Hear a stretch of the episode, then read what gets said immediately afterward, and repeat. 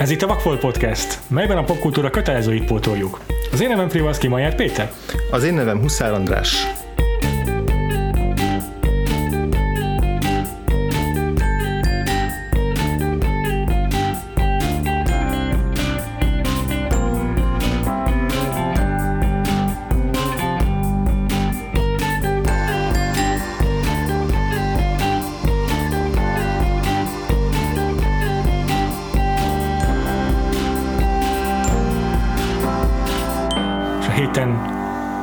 Színésszel foglalkozunk a színészes évadunkban. Eredetileg, eredetileg utolsónak jelentettük be, az évadunk utolsó e- etapja lett volna Marlon Brando uh-huh. két filmjének a feldolgozása, de végül a maradék két kis ilyen e- talomba félretett adásunkat is felhasználjuk egy újabb színész két filmjének a megtekintésére, de ezt majd akkor bejelentjük később. Uh-huh. Most, Most tegyünk úgy, mintha Marlon Brando lenne a finálé, és megkoronáznak ezzel az évadot. A nagy finálé, igen. Kicsit tekintsünk is vissza szerintem az évadra, mert ez úgyis egy jó pont erre, azért Igen. is, mert maradunk az 50-es években, másrészt pedig, mert Marlon Brando az a színész, aki nagyon sok mindenkinek volt a, hogy is mondjam, példaképe, vagy legalábbis előképe. Igen, hát a második, amikor Jack. Jack Nicholson-t is simán ide lehet venni rögtön. De hát a James 70-es Dean-t is évekből. biztosan. És, és Szegről végre csomót foglalkoztunk Montgomery Clift-tel, igen, szintén. igen, a, a, a színészes évadunk nem hivatalos külön blokk gazdája, de hogy tényleg egyébként, nem tudom, én valahogy nem, nem, nem jöttem rá, amikor összeálltatok az évadot, hogy ennyire metód színész központú lesz majd az évadunk. Én Nyilván sem. sejtettem, de valahogy így nem esett le, hogy Ja. ennyire elkörül a, Igen. az Actors St- Studio és az ott született Igen. módszer körül foly, fog majd forogni az évadunk, még a Daniel Day-Lewisig bezárólag is, tehát Hát igen, igen, igen, meglepő. Hi, hi, hi, akármennyire is ugráltunk az időbe, valahogy mindig ide, ide, itt kanyarodtunk, és hát ennek a, ennek a színész irányzatnak tényleg a Hát arról már beszélünk sokat, hogy most ki volt az első, ki volt, aki az elsőként lett népszerű vele, ezeket mm. lehet vitatni, mert annyira közel vannak időben Igen. egymáshoz Clift, Dean meg Brando, hogy tényleg így egymásra hatnak vissza. Ugye mm. Marlon Brando mondta is, hogy a, na, a James Dean, amikor felbukkant, hogy az ő levetett kúnyáját használja csak, és nem is olyan jól, de hogy, de hogy az biztos, hogy itt, hogy a Marlon Brando az ilyen földcsúszámlás-szerű Ja. változást hozott a, a filmművészetbe, tehát hogy tényleg ezek közül, a színészek közül, hogyha ilyen tényleg maradandó hatást tekintünk, megint csak mondom, hogy ki, ki, kitehetnénk egy szavazást, hogy a James Deannek vagy a Brandónak volt nagyobb hatása, de, de az biztos, hogy a Brandónak is óriási szerepe volt abban, hogy tényleg amikor úgy megjelent, főleg a ma tárgyalt filmünkben a Vágy villamosa, 1951-es Vágy villamosába, hogy ez teljesen újszerű Igen. dolog volt. Igen. És hát ezt ő már korábban rengeteg alkalommal bizonyította a színpadon, hiszen Ilya Kazan rendezésében játszott a Vágy villamosának a Broadway adaptációjában, ez egy Tennessee Williams darab, uh-huh. és ő, ő, ő, volt az, aki ezt a karakter Stanley Kowalskit így megformálta hosszú-hosszú ideje, és a filmadaptációt is ő, ő kapta meg a filmadaptációban ennek a szerepét. Igen, ugye 1947-ben mutatták be ezt a, a, a darabot, és ugye Ilya Kazan volt a rendezője a, Igen. a a színdarabnak is, Tennessee Williams konkrétan őt akarta uh-huh. minden áron uh-huh. ennek a megrendezésére, és az ideák az eleinte nem annyira ö, tehát így, így húzódozott uh-huh. ezzel kapcsolatban, mert hogy így nem tartotta elég ilyen politikusan érdekesnek, politikailag érdekesnek, meg összetettnek a, a darabot. Aha. Aztán sikerült meggyőzni arról, hogy, hogy miért, miért lehet érdekes. Aha. És, és amúgy a, a színdarabnak a színész gárdája és a New Yorki előadásnak és a, a filmnek egy kivétellel azonos, hogy a Igen. főhősnő a Igen. Jessica Tendit, azaz magát Miss Daisy-t, ö, a későbbi Miss Daisy-t Ja. váltotta Vivian Lee a filmben, aki egyébként játszotta a londoni verziójában, színpadi adaptációjában a, a Ugyanezt a szerepet. ugyanezt a szerepet, tehát hogy nem vadonatúj onnan kapta, Csak hát így a Star Power, a hívó név volt a Az elfújt a szél miatt. Így van. kellett a, az Úgyhogy is neve. egy újabb érdekes kapcsolat, mert egymás után két olyan filmmel foglalkozunk, amiben az elfújt a szél egy főszereplője bukkan fel jóval azután a film után. Igen, de hogy valóban, tehát igen, a, a film előtt már azért a, azokat, akik látták a színdarabot, New Yorkban, vagy hiszem Philadelphiából, volt, Philadelphiából indult talán, ö, azok már, már Brando imádatban ö, izé, Ja. tobzódtak. Yeah. Tehát a, a fiatal Pauline Kael is ott volt a közönségben, és amikor először van egy ilyen anekdota, hogy először látta Marlon Brandot ugye a, Stanley Kowalski-ként a színpadon, akkor így eltakarta a szemét azzal, hogy elfordult, hogy ez, ez borzasztóan kínos, itt a színész rosszul van, és, és mindjárt, mindjárt összeesik, és mindjárt és akkor a, mondta neki a mellette ülő, mint én partner vagy társa, hogy nem, nem figyelj, ez egy színészi alakítás, amit látszik, nem, tehát, hogy a, annyira azt hitt, hogy az a maga valóság, amit lát, és mint az az összeomlás, az, az a színész, színész kilépett a szerepéből, és akkor teljesen lesokolódott attól, hogy mennyire, mennyire valós érzelmeket szabadít föl a, a Marlon Brando a színpadon. Úristen. Röviden arról, hogy mi is ez az egész darab, ha esetleg valaki nem ismerné a Vágyvillamosa című darabnak a történetét. Nálunk is szerintem a 60-as évektől kezdve folyamatosan játszik nálunk igen. is a különböző. Szín, igen, azt hiszem most a Víg Színházban ja, talán. Igen, igen, Pesti Színházban is volt régebben. Aha, aha. Igen. Szóval igen, ez egy ilyen, ez elég népszerű darab. Ugye yep. Tennessee Williamsről beszélünk, és ő, ő is ugye a, a kortás alatt a 50-es éveket értem, de a kortás uh-huh. színdarab szerzők egyik legnevesebbike. Mm, a történetben Blanche Dubois, megérkezik New Orleansbe, ahol a Desire nevű villamosra ül fel, és innen érkezik a film címe, hogy eljusson a nővéréhez, aki New Orleansben él jó pár éve a férjével, Stanley Kowalskivel, a, fe, a nővér neve pedig Stella Kowalski, mm. és elhagyja a családi otthonát, ahol azt hiszem az apjuk meghalt? Ez az oka annak, hogy Igen, tehát ez egy menet közben derül ki, hogy egy előkelő arisztokrata családból származnak, Igen. a Stella volt valószínűleg ez a fekete bárány, aki még Aha. hamarabb elszök, elment otthonról, és otthon hagyta a Blanche-t a, a szüleivel, vagy a családjával, Aha. meg egy birtokkal, ami így folyamatosan ment tönkre, Aha. és akkor Blanche megérkezik, akkor még úgy érkezik meg, mint egy olyan arisztokrata, aki még, még fenntartja ezt az életmódot mindenféle izé, prémekkel, meg ékszerekkel, Igen. teli megrakott utazóládákkal érkezik, de aztán a film közben kiderül, hogy valójában már, már régebb óta lecsúszott ebből, a, ebből az éles stílusból, vagy és, asszisztenciából. Igen. És az ő viselkedése, meg ez a képmutatása, vagy pedig ez a pozőrsége az, ami leginkább zavarja Stanley Kowalski-t, akivel meg kell osztani a, a Kowalski családnak az aprócska kis otthonát. Aki pedig egy ilyen tőzsgyökeres izé kétkezi munkás gyárban dolgozik. És nehezen kontrollálja a saját érzelmeit, valamint a ö, hajlamos dükitörésekre, mm. és ö, ez pedig eléggé ö, egymásnak veszül Blanche-nek a maga titkolózós, visszafogott stílusával, és kettejüknek a az érzelmi párbajáról szól nagy részt ez a film, amelyben tulajdonképpen egy ilyen szenvedő áldozat Stella hmm. a kettőjük között örlődő karakter. Hmm, felbukkan még egy kisebb szerepben Carl Malden, Mitch uh-huh. karakterét játsza. A Carl Malden neve mindenképp ismerős lehet a magyar nézőknek is a hmm. San Francisco utcáin című sorozatból. Meg Ilya Kezen rengeteg filmében szerepel, ha jól tudom. Ja, igen, és amúgy az 1950-es évek John C. reilly -a. Ja. Egy filmben legalábbis egész biztosan. igen, tényleg. és igen, igazából ezek a szereplők a, a, a színdarabban még inkább, de itt a filmben is össze vannak zárva egy helyre. Itt a film néha kilép igen. egy kicsit ebből a igen. szűk klaustrofób lakásból, de igen. Alapvetően egy lakásban össze van zárva ez a pár ember, akik... A színdarab az egész végig a lakásban játszódik, egy pillanatot sem töltünk a lakáson kívül. Akik, akik tulajdonképpen különböző okokból nem bírják elviselni egymást, és pont az, ami, ami az egyiküknek a vágya, az a másiknak szálka a szemében, és akkor emiatt így, Aha. amit mondtál te is, emiatt így össze, elkerülhetetlen összeütközésbe Igen. kerülnek egymással, és így ebbe, ebben őrlődnek.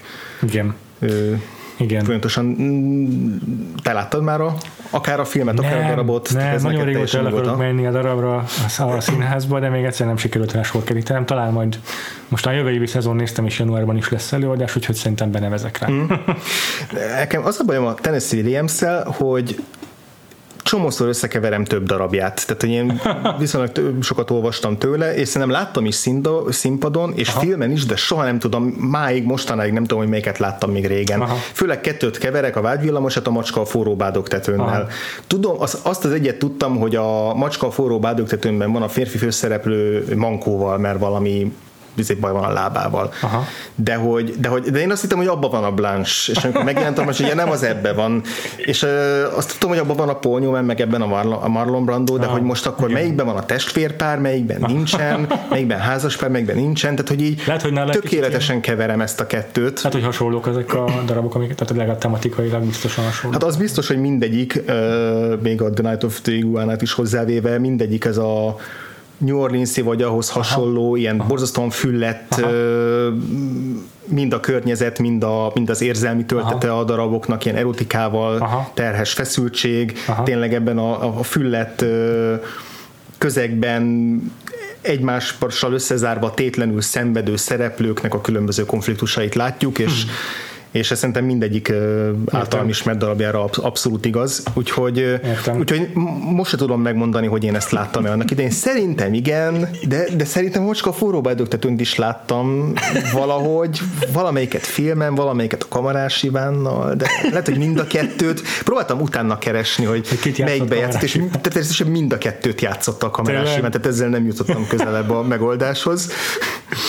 és hát azt mind a kettőben Szennyi Enikő volt a partnere, Aha. és tudja, hogy valamelyiket láttam, de hogy mind a kettőt, szóval ez soha nem lehet, fog kiderülni. Lehet, lehet. És magáról a filmről, erről az adaptációról, az 53-as 51. 51-es vágyvillamosáról mit tudtál korábban? Mondom, megint csak le elképzelhető, hogy én ezt már láttam, Aha, ezt a filmet. Ö, de, de minden esetre így is, így is azért most így új szemmel néztem. Aha, Ez, ja. Ezzel együtt is. Értem, értem, értem. Tehát így e- emiatt nehéz így meg, meghatároznom most, hogy az, hogy most mire számítottam, mire nem, mert hogy így összekeverednek bennem ja. azok, hogy így, hogy így mi az előzetes tudásom, és Aha. mi az, amit így hozzáköltöttem a, a fejemben. Aha. Én természetesen ismertem a darabot abban az értelemben, hogy ez annyira benne van a, a közös tudatban, meg a kultúrában, mm. hogy egy tisztában voltam a, nagyjából ezzel a dinami, karaktere dinamikájával. Aha. Carmyle, de nem tudtam hova tenni, tehát azt a karaktert én nem, nem tudtam elhelyezni ebben a háromszögben. Azt én sem. De a két női szerep, meg, meg Stanley kowalski a szerepe, azt így nagyjából tudtam, hogy mi lesz köztük a viszonyrendszer, Aha. és azt is jól tudtam, hogy ebben az alakításában Marlon Brando tényleg így olyan elemi, állatias ösztönöket, meg érzelmeket szabadít fel, ami, ami addig ismeretlen volt, uh-huh. És ö, természetesen ismertem a, a, a, a Hey Stella, Stella üvöltözős. Na nekem lehet, hogy az nem volt meg. az, az, az szerintem egy olyan eleme ennek a filmnek, ami iszonyatosan híres, és így mégis most nekem újszerű volt, hogy az így valószínűleg kiesett menet közben. Az benne van a, az AFI egy millió listájából az egyikben, de azt hiszem van egy ilyen leghíresebb filmes idézetek Aha. lista is, ez benne van. Sőt, aztán több, több, azt hiszem, hogy több is van ebből a filmből, több idézet. De tökéletes, hogy ez a, ez a Hésztella jelenet, meg az az üvöltözés, amikor, a, uh-huh. amikor itt ilyen magából kikelve, két, kétségbe esetten üvölt a, a szerelme után, aki elvileg elhagyta, vagy legalábbis egy emelettel följebb ment, hogy megszabaduljon tőle. Jó, hát ez a színdarabnak és hogy, és hogy az, az így, tehát a hangsúlyozása is, meg a, a jelenetnek ez az ilyen egy egyáltalán nem realisztikus, de ilyen abszolút expresszív kirobbanás, és abszolút a You're Tearing Me Apart Aha. jelentet jutott mm. eszembe a James Dean filmből, yeah. a Rebel Without a Cause-ból. Yeah. Tehát valahogy hasonló a, csak ennél talán még teatrálisabb az, ahogy ott az udvar közepén így térdre borul, és ott igen. ott kiabál Igen. Marlon Brando. De szerintem akkor szokás szerint kezdjük is a Marlon Brandóval a Persze. filmnek a kitárgyalását. Én jó, rögtön azért azt akarom kérdezni, hogy itt, itt, itt tudtál másra koncentrálni ebben a filmben, azon hogy milyen kibaszottul szexi a Marlon Brando ebben a filmben. De, De tényleg egy olyan, olyan, mint egy szobor nem is szobor, mert a szoborban benne van az, hogy, hogy, az, hogy az valamilyen ókori emelkedett dolog, ami már csak egy, egy, egy élettelen valami, ami ilyen az, az adoniszi szépség, mint Értelek. amit az éjszakás mondjuk a a, most az Army Hammer jut eszembe róla, mondjuk mindig, hogy ilyen szobor szépségű, de abban van egy ilyen arisztokrata, mm. kicsit mm. távolsodott dolog. Itt, itt tényleg az az állatias dolog, állatias jelző igaz ja, inkább a ja. Marlon Brandóra. Azt értem, hogy szobor olyan értelemben, hogy rohadtul ki van gyúrva, és ilyen elképesztően yeah. izé, ö, tényleg olyan felső teste van, a, főleg azokkal a feszülő pólókkal, amiket ráadnak, de hogy... Meg az... Hát a, igen, meg hát a fiatal Marlon az arcvonása is ilyen tökéletesen szimmetrikus. Ez igaz. Nagyon, nagyon erőteljesek az arcélei. Ez igaz. Ez ilyen, ettől teszi, nekem, ezt teszi nekem szoborszerűvé. Mondjuk ebben igazad van, erre nem gondoltam amikor az elején tényleg így az első pár jelben megjelenik a, a, a munkahelyéről ilyen, izé, ilyen gépzsírosan, olajosan, és akkor így nyilván a, minden Tennessee Williams darabban mindenki állandóan izzadt, nem verejtékes, meg rátapad a ruha. De itt is, ahogy így megáll az ajtóban, hogy oda Aha. könyököl, vagy, vagy, így, vagy így megjelenik, és akkor leve, leveszi a pólóját, és a Vivian Lee meg ott izé feszeng mellette. Uh-huh. Tehát gyakorlatilag ilyen elképesztően Még is vele feszeng. Igen Igen. De tényleg, így, is tényleg így. így, de nem, nem, nem lehet másra koncentrálni közben, csak arra, hogy milyen kurva jól néz ki. És ez, és ez tök fontos a Ja, szereplőnél, mert hogy, mert hogy kell ahhoz, hogy megértsük, hogy mondjuk a Stella az miért van vele, mert miért Mhm. tart ki mellette, mert egyébként meg a. Stanley Kowalski egy vadállat, tehát hogy nem csak annyi, hogy állatias a szexualitás, hanem tényleg egy konkrét vadállat. Az, az, az, az, az. És Igen. hogy, és hogy a, egy Marlon Brando kell ahhoz, hogy megértsük, hogy igen, egy vadállat, de hogy, de hogy milyen Nehéz ellenállni neki. kurva jó lehet az ágyban. Tehát, hogy ilyen, konkrétan szerintem milyen egyszerű az, hogy a Stella Ja. miért tart ki mellette, Ja. abban a búdulatban, ahogy mondjuk a együtt töltött éjszaka után beszél a, Mhm. a, a, a, a hugával, és így látszik, hogy még, még mindig abban a bódulatban van benne, tehát hogy így, ez, ez tök fontos ahhoz, hogy megértsük a, az egyik fontos elemét a filmnek. Igen, és hát nem csoda, hogy tényleg annyi, annyira sok színészre volt hatással Marlon Brando, nem csak amiatt, hogy, hogy az expresszív, meg a természetes színészi játék az egy, egyeduralkodóvá vált azóta Hollywoodban, de, de ez a fajta ilyen ellenmondásos karakter, aki, hm. aki abúzív, bántalmazó, erőszakos, veszélyes, de ugyanakkor ellenállhatatlan, ez, ez így, most így, ha nem, ha csak ezt így kiragadnánk ebből az epizódból ezt a soundbite-ot, azt, hit, azt hihetnétek, hogy Jack Nicholsonról beszélnek. Például, de hát még rengeteg színész lehetne mondani, szerintem Charlie Sheennek is volt egy ilyen korszaka, Ö, Kit, kit lehet, ez biztos, hogy még ezer millió, minden generációnak van több ilyen színésze szerintem, aki, akire ezek a jelzők igazak. Ö, úgyhogy ebben mindenképpen megint csak forradalmi szerintem ez, a, ez az alakítás, meg ez a film. De neked amúgy végig kitart az ellenállhatatlansága? Tehát, hogy végig azt érzed, hogy megmarad ez a folyamatos feszültség, meg ellentét a karakterre szembe, vagy egyértelmű lesz az, hogy egy, idő, egy idő után, idő után főként a, az idézőjelenbe teszem egy kicsit, az erőszak jelenet után, van a filmben egy erő- erőteljes mm, bántalmazásos jelenet, ami állítólag a színdarabban durvá. sokkal egyértelműbb, igen. Uh-huh. Mert hogy ott se explicit, de hogy, uh-huh. de hogy a dialógban, meg a jelenetben egyértelműbb, hogy ott nem erőszak történik. Igen. Na, azután számomra kezd, vagy valahol körül kezd Stanley Kowalski szánalmassá válni. Aha.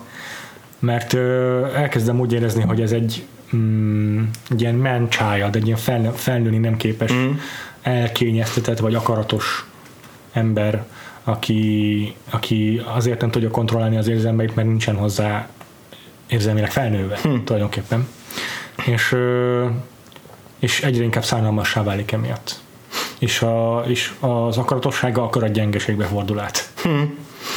Ez tökéletes, hogy eredetileg a, a Tennessee Williams idősebbnek szánta ezt a szerepet, tehát ilyen 30-asnak írta meg Stanley Kowalskit, és így emiatt egy picit így mm, ha nem is ágált, de, de bizonytalan volt abban, hogy a, akkor 23 éves Marlon Brandonak, mármint amikor a, A színdarab elkezdődött, színdarab elkezdődött, hogy egy 23 éves színésznek adja ezt a szerepet, és aztán amikor meggyőzte arról a Brando, hogy, hogy, hogy tényleg őt kell választani, akkor rájött, hogy ez tök jót tesz a darabnak is, pont ezért, amit te mondasz, hogy azáltal, hogy fiatalabb lett a Stanley Kowalski, ezáltal, ha nem is rokon szembesebb, de, de ez árnyalta a karakterét, az, hogy nem egy, nem egy, nem egy sokkal érettebb, felnőttebb, pusztán brutális rohadék, hanem, hanem valaki, aki egy ilyen, ami nem mentség, de egy sokkal egy, egy ilyen éretlen fiatal figura, akinek fogalma sincs valószínűleg, hogy a, ezt az egész életdolgot ezt hogyan kell művelni, lát Ja. különböző mintákat maga körül, Általában rosszakat és toxikusakat. és, és aztán ezt kiéli a, a,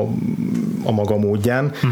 és, és hogy ez azért volt fontos, hogy Tennessee Williamsnek az volt a lényeg ennél a darabnál, azt hangsúlyozta mindig és mindenhol, hogy ez, ez a darab nem akar állást foglalni, itt nem az a lényeg, hogy itt egy ilyen morális ö, egyértelmű morális üzenettel bocsássák el a nézőket, a, van egy Aha. idézet tőle, hogy a Stanley az nem egy, nem egy gonosztevő, Aha. a Blanche pedig nem egy áldozat. ártatlan angyal, Igen, igen, igen. hanem mind a ketten ugyanolyan gyarlók, mind a ketten ugyanolyan összetett karakterek, és minden nézőnek saját magának kell megítélnie azt, hogy, hogy hogyan viszonyul hozzájuk, és, nem, hmm. és ne legyen a, a darab végén egy ilyen erkölcsileg odamondott hmm. egyértelmű ítélet. Hmm. És hogy ezt az Ilyekezannak is kellett mondani a párszor, meg, meg rengeteg kritikusok is ezt, a korabeli kritikusok felhozták a darab meg a film ellen, hogy miért nem miért nem, Foglal ítél, miért nem foglal állást, igen. Aha. Tehát, hogy ez egy ez egy, ami azért érdekes, mert az így is elég egyértelmű a film, tehát szerintem így is egyértelmű, hogy a filmnek a szimpátiája, meg a nézőknek a szimpátiája a blanche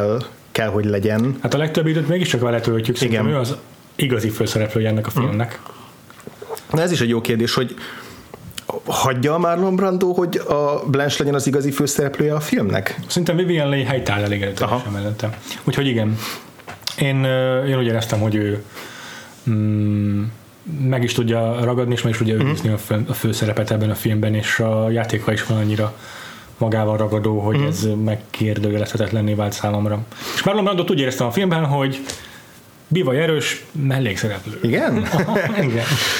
A, a Jessica Tandyvel, aki eredetileg játszotta a női főszereplőtől vele kapcsolatban azok voltak a kritikák, hogy, hogy, hogy nem elég erős a Brando mellett vagy hogy máshogy fogalmazza, a Brando túl erős hozzá képest. Tehát, hogy ezt sokszor emlegették, hogy, a, hogy, a, hogy kicsit aggaszt, hogy ez a Marlon Brando show vált ez, a, ez az egész történet, meg ez az egész darab, mikor ő elvileg valóban egy mellékszereplő. Aha. És én nem láttam, a, azt nem, hát nem, nem, láttuk az eredeti darabot, hogy Igen. ott milyen volt a, a, Jessica Tandy. az, az egyensúly a szereplők között.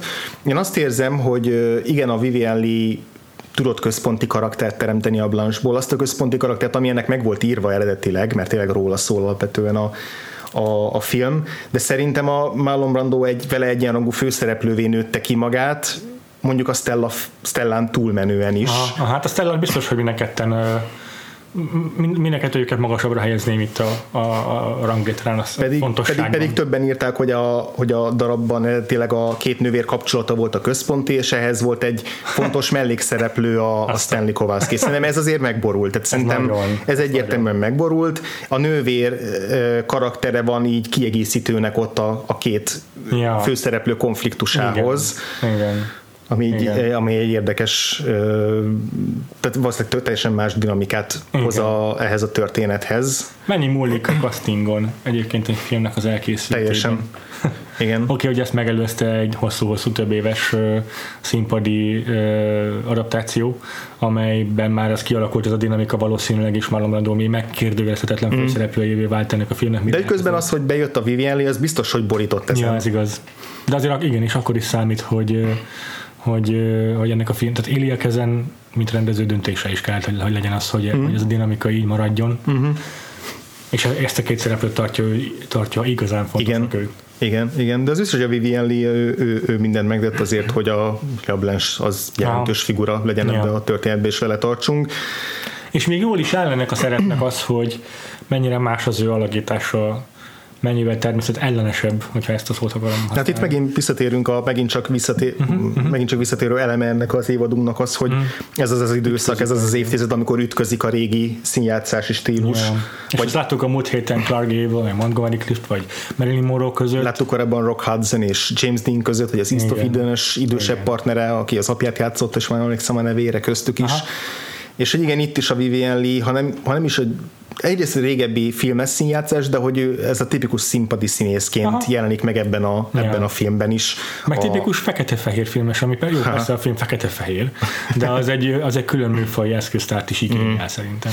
Mikor néztük a filmet, akkor a feleségem nem nézte végig, csak ebben a, az egyik jelenetben ült be mellém, és pont az volt, amikor Vivian Lee karaktere sírva fakadt, és azt mm. mondta, hogy mint nagy fekete-fehér filmrajongó azt mondta, hogy ö, olyan szépen sírnak a fekete-fehér filmben a színésznek, mert ugye nem látni, hogy mit tudom, kiporosodik az arcuk, vagy ilyesmi.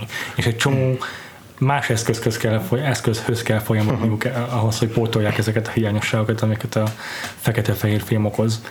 És tényleg látványos, sokkal látványosabban, és és fájdalmasabban is írnak sokszor ezek a színésznek, és Vivian Lee alakítása is ezt, ezt mondom, ezt, a, ezt az utat képviseli. Mm. Igazából nem tudom eldönteni, nekem tetszette a Vivian, Vivian Lee alakítása aha, ebben a aha, filmben, ez egész, egész film alatt nem aha. tudtam eldönteni, így Igen, nem akartam, nem akartam így csípőből rávágni, hogy nem jó csak azért, mert nem ehhez vagyunk szokva, ja, ja. tehát próbáltam ennél egy picit, nem tudom, jobban úgy odafigyelni, hogy, hogy a filmmel a saját szintjén találkozzak, most ja. ez nem színvonalbeli dolgot aha.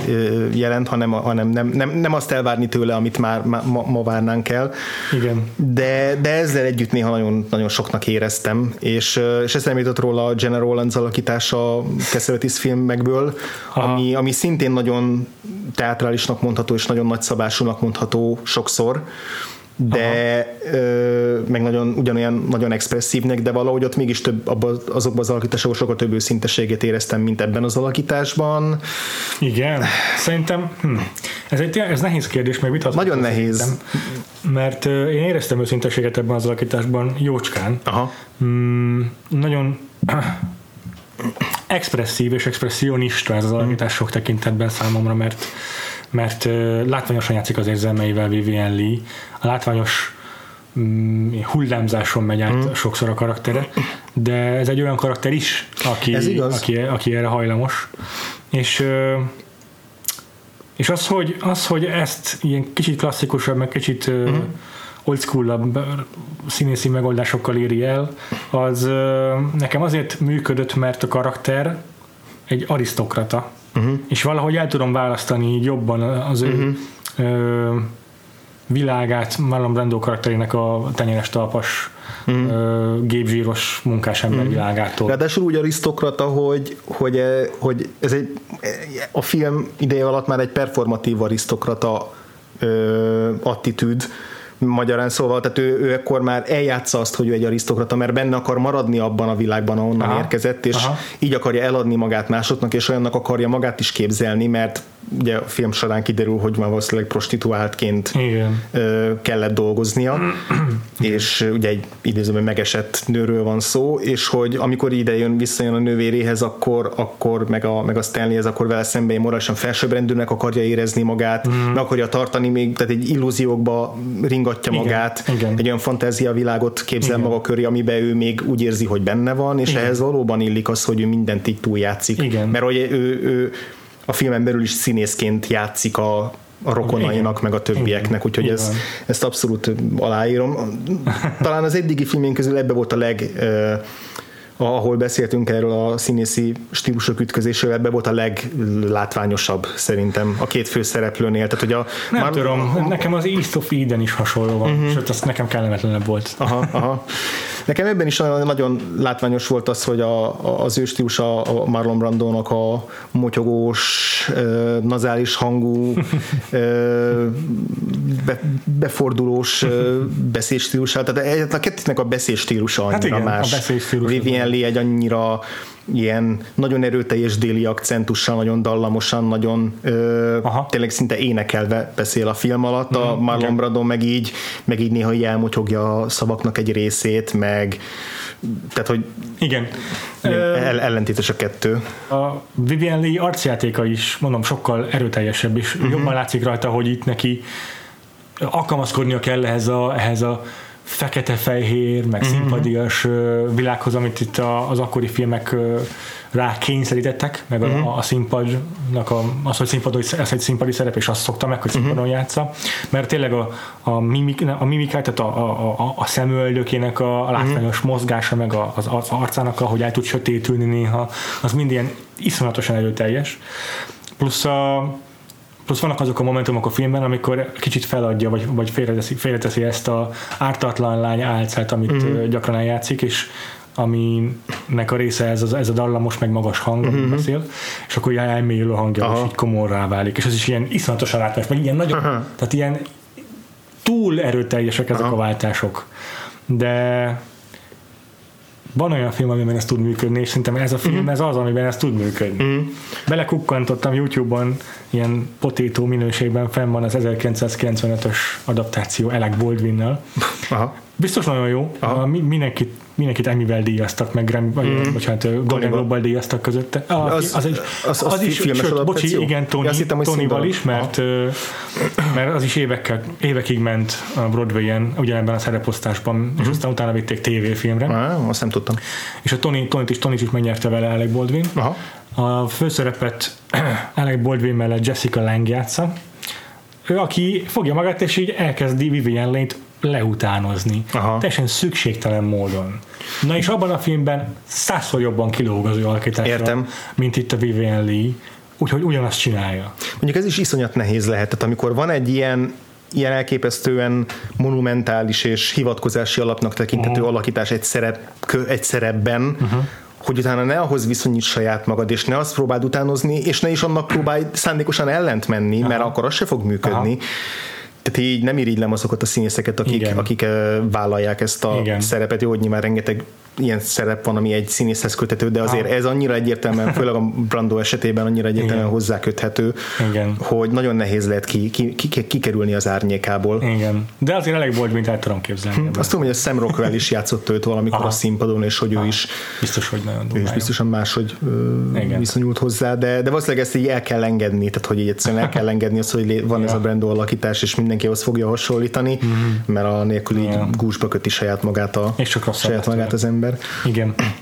De a kritikailag viszont a film elismert lett, tehát annak ellenére, hogy amit mondtál, a darabot magát még azért ellentmondásosan fogadta a közönség, főleg a... Ott azért óriási siker lett, csak igen. Mellett. De a film az már, az már egyértelmű, mm. egyöntető siker lett. Az viszont fontos, nem szabad elmenni emellett, hogy ez még bőven benne van a Hollywood saját magát cenzúrázó mm. érájában, és a filmben csomó mindent ki kellett vágni meg, meg eleve máshogy kellett prezentálni, ja, ja, ja, a színdarabban történt. Tehát még a, még a színdarabhoz képest is visszafogottabb ez a film. Uh-huh. 1993-ban sikerült egy két jelenetet visszaállítani a filmbe, és a már nem tudom milyen Blu-ray kiadásokon, meg ezeken már azt láthatjuk mi. Uh-huh.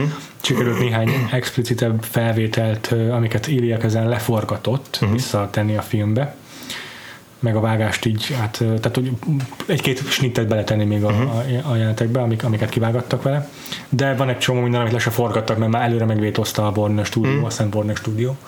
Úgyhogy sajnos például ez a, ez a híres hírhet erőszakos jelenet is jóval kurtább, meg kevésbé egyértelmű a filmben, ahogy azt már említettem. De rengeteg ilyen van még, amit Roger Ebert a kritikájában ki is emel, hogy szépen még lehet menni sorban, mik azok a dolgok, amik megváltoztak, mm. és amiktől így most sokkal érthetőbb és jobb ez a mm. film, mint korábban volt. Uh, úgyhogy igen, tök jó, hogy ezt sikerült így helyreállítani. Hát amit mondjuk nem változtattak meg, mármint a a, a darabhoz képest igen a filmben, a, a, a cenzúra miatt, de azóta nem, az a filmnek a befejezése. Aha. Mert a, a, a film végén meg kellett bűnhődnie a Stanleynek a, az, az erőszakért, meg az erőszakos cselekedeteiért, és a Stellának el kellett hagynia őt az igen. utolsó jelenetben. Igen. Míg a darab úgy ér véget, hogy a, hogy a Stella hozzábújik a Stanleyhez és vele marad. Tehát, hogy ez egy, ez egy nagyon egyértelmű tragédia. Tragédia, és hogy egy, és hogy egy, egy happy endre lett kifutatva a film, amennyire lehetséges hát volt ennél a igen. darabnál. Tehát, hogy az, az, egy, az, egy, az egy nagyon nyilvánvaló kompromisszum, amit a kezenéknak meg kellett kötnie. Igen. És nem is passzol igazán a történethez. Nagyon mert, furcsa az a befejezés, tényleg. Hogy ott miért dönt éppen ott akkor, Igen. miután hagyja, elmen, hagyja elvezetni a, a, a hugát, ah. elmegy gyógyintézetbe, és azt végignézi, utána miért dönt úgy, hogy de, de ott hagyja a férjét, mert nem bírja tovább abszolút lélektanilag nem, nem mm. passzol, nem hiteles, tehát az, az teljesen Főleg úgy, hogy Stella abszolút csak egy harmad hegedűs ennek a filmnek, és így alig foglalkozunk az ő mm. Karakterévével, így aztán meg végképp nehezebben érthető mm. sajnos ez az egész. Neked egyébként mennyire működtek, mennyire vitt magával a filmnek a, a konfliktus rendszere, meg ez a lélektani pszichodrámája, tehát a, a szereplők közti ilyen nagyon látványos ütközetek, harcok, belső izé, katasztrófák, drámák? Ez nagyon jó kérdés. Meg kell, hogy valljam őszintén, hogy én inkább az alakításokat élveztem ebben a filmben. Nem annyira a cselekményvezetést. Mm vagy nem a konfliktusokat. Te?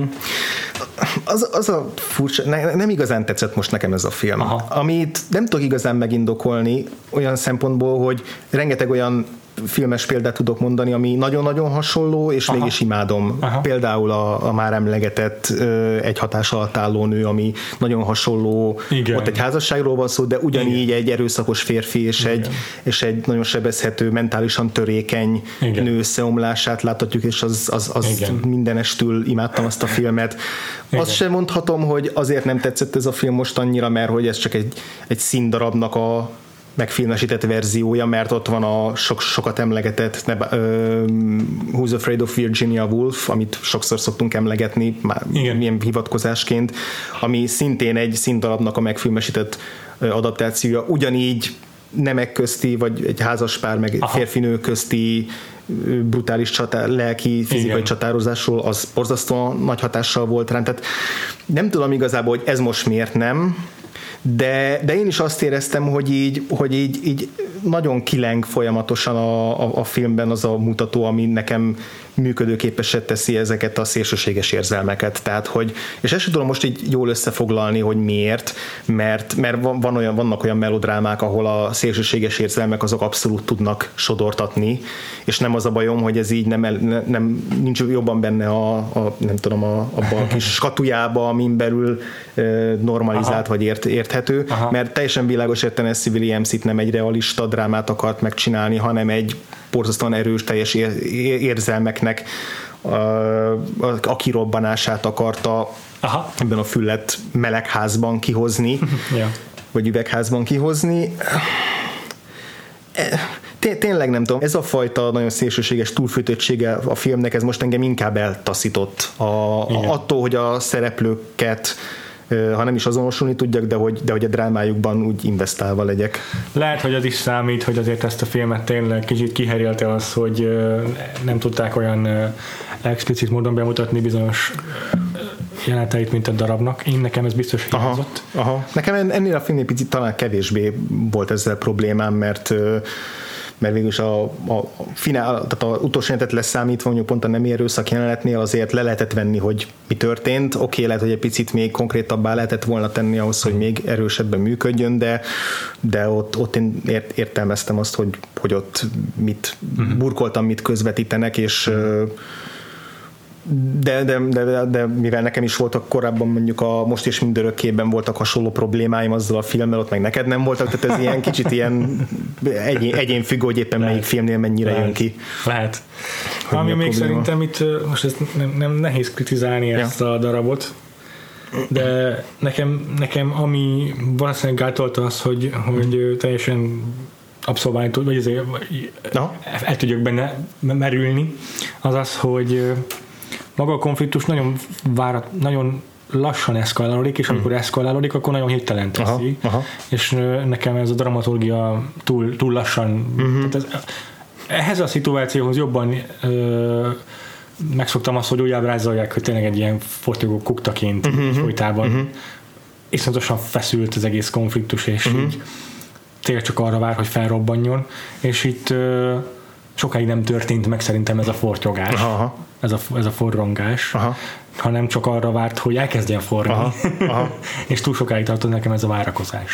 Voltak ilyen, főleg az első felében ilyen furcsa megoldások amúgy is, amikor mondjuk a amikor először bukkan fel a Marlon Brando, és, és meglátja a Vivian Lee, és akkor a, a, a zenétől kezdve az egész jelenetnek a a beállítása picit ilyen komikusra van véve, uh-huh. tehát mi, mi, valamiért a izé jutott eszembe a izé Looney Tunes mesék, amikor ott a, mit a farkas meglátja, nem tudom, csinos, nem tudom milyen álla, lány, állatlány szokott lenni, és tudod, amikor egy kigúvat szemmel bámulja meg fütyőre, vannak ezek a rajzfilmbeli jelenetek, hogy ennek a, a fordítottja volt, ahogy megjelenik a Marlon Brando, és hogy a néző is, mint hogy emlegettük, mi, én is ugyanúgy izé, kigúvat szemmel néztem, meg a Vivian is, de hogy az élet ez arról arról szólt. Tehát ott az volt a lényeg, hogy megjelenik ezek a, ez a férfi isten, ez az mm-hmm. elképesztő maszkulinitású valaki, és akkor ő most így leuralja azt a, azt a jelenetet.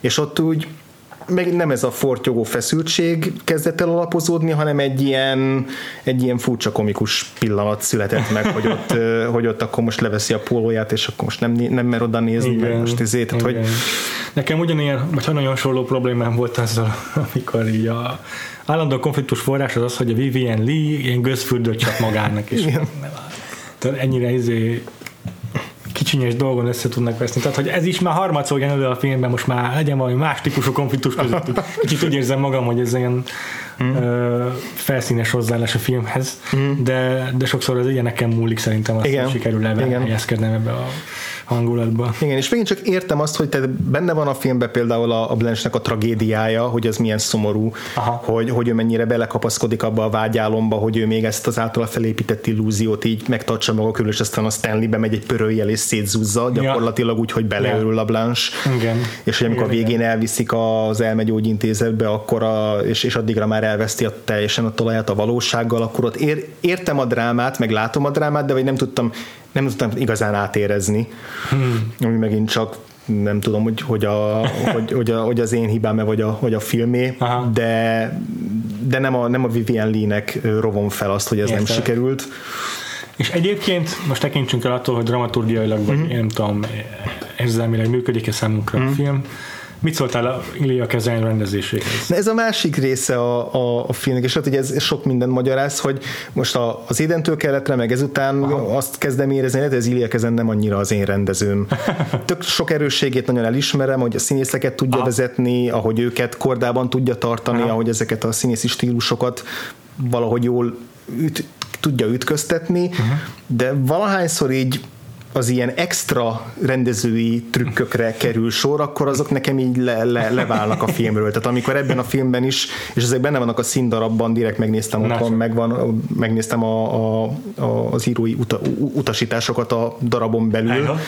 hogy benne vannak-e például azok a jelenetek, amikor visszaemlékszik a múltjára Blanche, és akkor így megszólnak a háttérben ilyen Igen. nem diegetikus, zaj, diegetikus zajok, mondjuk egy vonat zakatolása, vagy egy pisztolylövés, vagy egy zene, ami az ő képzeletében, memóriájában szólal meg, és akkor az megszólal a filmen belül is. Uh-huh. És ez benne van a darabban és ez, is. És ez benne van a darabban is, mert bekerült a filmbe fejlettem. is, de hasonló trükköket bevet a kamerával is, meg a, meg a hanghatásokkal is, amikor amikor például így kezd egy picit megborulni az elméje a Blanche-nak, akkor a, akkor a ilyen villódzni, villódzni kezd a, a, a szoba, mint hogyha a külső fények így megőrülnének, vagy mint hogyha ilyen búra alól hallana hangokat, és így nem tudom, nekem ezek nagyon mesterkértek voltak ebben a, ebben a, ebben a hmm. filmben ehhez a történetet, így pont, pont annyival volt több, ami így és vagy, vagy ennél sokkal hangsúlyosabbnak kellett volna minden jelenetben lenni az ilyen eszközöknek, vagy egyáltalán nem használni ezeket. De ugye ezeket néhány benne volt, és ezeket úgy, úgy bedobta az ilyen kulcsfontosságú pszichológiai momentumoknál, ez így nekem, nekem nem működött. Ezt te hogy érezted? Ezt is elismeri. Mert te jobban védted az Ilya Kazenta az identől keletrénél. És az már ugye kiforrottabb műve mm. ennél. Abban az értelemben, hogy ő maga elismeri, hogy itt a az elején még nem tudta nagyon elválasztani a szín darab rendezést a filmrendezéstől, és ja. egyszerűen így neki a kameron nem volt olyan fontos kifejező uh-huh. eszköz, mint az, hogy hogyan helyezi el a színészeket uh-huh. egy képben, vagy a, a színészeit hogy mozgatja általában véve. És így ez látszik is szerintem is, mert sokszor annyit látunk, hogy hogy minden szereplő fókuszban van, van egy pici szűk terem, amiben látjuk őket, ugye a lakásnak egy-egy szeglete. Igen. És, és ezen belül mozgatja a színészeit érdekes módokon. Aha. És szerintem egy, ezt a részét nagyon jól abszolválja mm. kezen, mert, mert, mert nagyon jól ki tudja fejezni a uh-huh. konfliktust azzal, hogy a színészeit hogyan helyezi mhm. előre, uh-huh. vagy hátrébb a képben, balra vagy jobbra, egymásra szembe, vagy egymásnak háttal. Uh-huh. És az is érdekes, hogy a, a close-upokat mikor veti be. Általában kettő szereplőt látunk egyszerre a képen. Igen. Valamilyen távolságban igen, egymástól. Igen. De van, amikor hirtelen bált, közel megy, és akkor a másikuk nem, az a fókuszon kívülre kerül, igen. tök ritka, és ettől bivaj erős tud lenni ebben a filmben. Uh-huh. És ez nekem nagyon tetszik, meg ezt nagyon Aha. tudatosnak érzem. Aha. És az, hogy egy ilyen szűk helyen játszódó filmet rendez meg, azt azt ügyesen csinálja. Uh-huh, uh-huh. Amit mondasz, az extra dolgok, azokkal egyetértek én is, hogy azokat nem uh-huh. alkalmazza jól, vagy ma már lehet, hogy több bevált eszközünk van erre, vagy a rendezőknek szélesebb az eszköztárok ezeknek a prezentálására, és már jobban kialakult ennek a közös nyelve a nézővel való kommunikációra. Uh-huh itt furcsának hatottak ezek inkább, és igen, azt éreztem, hogy igen, ez az, amikor a, színdarabban a hangkeverő pultos ember bekeveri a hangeffektet, és itt most egy furcsa egy filmben ugyanezeket visszahallani, még egy Igen, hát ilyen, ez, ez, tök jó, ez, ez nem is jutott eszembe, igen, ez az ilyen beúsztatós jellege volt ezeknek a megold, a képi meg a hangi megoldásoknak, és amikor ezeket beosztak, hogy beúsztatja, aztán visszaveszi, és ez vagy ettől ilyen természetellenes igen. lett, mint hogyha organikusabban ö, születtek volna meg a jelenetekből hasonló yeah. megoldások. Ja. Ez lehet, hogy tényleg csak a Ilya Kezennek a, a, a filmrendezéshez való tapasztalatlanságát, ezt a bizonságot egyébként. Ezt tudom elképzelni. De összességében maga a kamerakezelését én nagyra értékelt. Uh-huh. Hát tényleg ö, klaustrofób volt a film, éreztem New Orleans füllettségét. Már hogy nem is ott forgatták. Tehát egy ilyen dísz, díszlet városban, igen. vagy egy díszletek között igen. született meg, de valóban ez... Igen. Egyébként jelölték is díszletre a, a Ja. filmet. Meg a zene ugye az rengeteget számított, hogy itt eh, szinte mindig szól valami jazz izé, szól, mert Igen. mindig szól valami jazz izé, Igen, háttérben. igen. És ez amúgy ez, ez, ez ilyen újszerű volt, tehát hogy ez a egyike az első, lehet, hogy a legelső, de az biztos, hogy egyike az első olyan filmzenének, ami jazz Aha. uh, score, és nem szimfonikus nagy zenekari. Tehát ez akkor így Aha. újszerű volt, hogy yeah. Hogy nem nagy zenekari kísérletet választanak a filmhez. Egyébként az Alex, no, Alex North, aki a zeneszerző ő volt Aha. a Misfitsnek is a zeneszerzője, úgyhogy most így zsinór, Nice. zsinórban két, két produkcióját hallottuk egymás után. Ez tök jó. Ezzel kapcsolatban akkor most hagyja érzem meg egy érdekességképpen, ha már a Chinatown-nál nem tettem, ugye Mhm. ez a híres film noir, Ja, ja. ö, de már dekonstruálja a film noirt, és annak mennyire jazzes, meg mennyire ez, sok a trombita benne, Mhm. ilyen nagyon Ugye Jerry Goldsmith féle. igen, igen. Hát valójában a film noirnak nem jazz a film zenéje, hiszen ahogy te is mondod, mindig ilyen széles hömpölygő, meg érzelmi, Mhm. erőteljes érzelmi izé, ö, darabok voltak a filmzenék. A, a, a klasszikus Humphrey Bogart filmekben is. De hogy mára meg rögzült, hogy ha a film noir, akkor meg kell szólni egy szakszafonnak. Ja, ja. Pedig a legelső film noir, amiben szaxofon szólt, tudod mi volt? Melyik? A Blade Runner. Aha. Ezt a Vangelis találta ki, azt, hogy szaxofon legyen. És aztán a 80-as évek, meg a 90-es évek ezt itt tökéletesen Ja, elterjesztette, mert akkor tényleg minden filmben az volt, hogy ez a kékes színű szűrő, döntött kamera, ö, reluxán átszűrődő kéke, vagy ez kék, hűvös fény Ah. a sötét szobába, és akkor megszólal a szakszofon, és akkor az összes thrillerbe, meg noárba ennek kellett lennie. Ja. Viszont New Orleanshez meg tényleg nagyon passzol ez a jazz is, azóta is, ha bármilyen filmet látunk New Orleansban játszódni, akkor vagy megszólal valahol egy, izé, egy vonuló big band, Igen. vagy valamelyik sorokban egy ott szomorkásan trombitáló embert hallunk magába játszani. Igen. Úgyhogy ezt, ezt, ezt a részét New orleans nagyon jól megteremti a film szerintem. Uh-huh, És az a pár külső felvétel az is tök sokat számít abban, hogy el tudjam helyezni ezt a filmet uh-huh. ebben, és ez, és ez magához a, a feszült hangulathoz is hozzájárul, hogy tudom, hogy mi, hol, hol, hol játszódik a film. Uh-huh.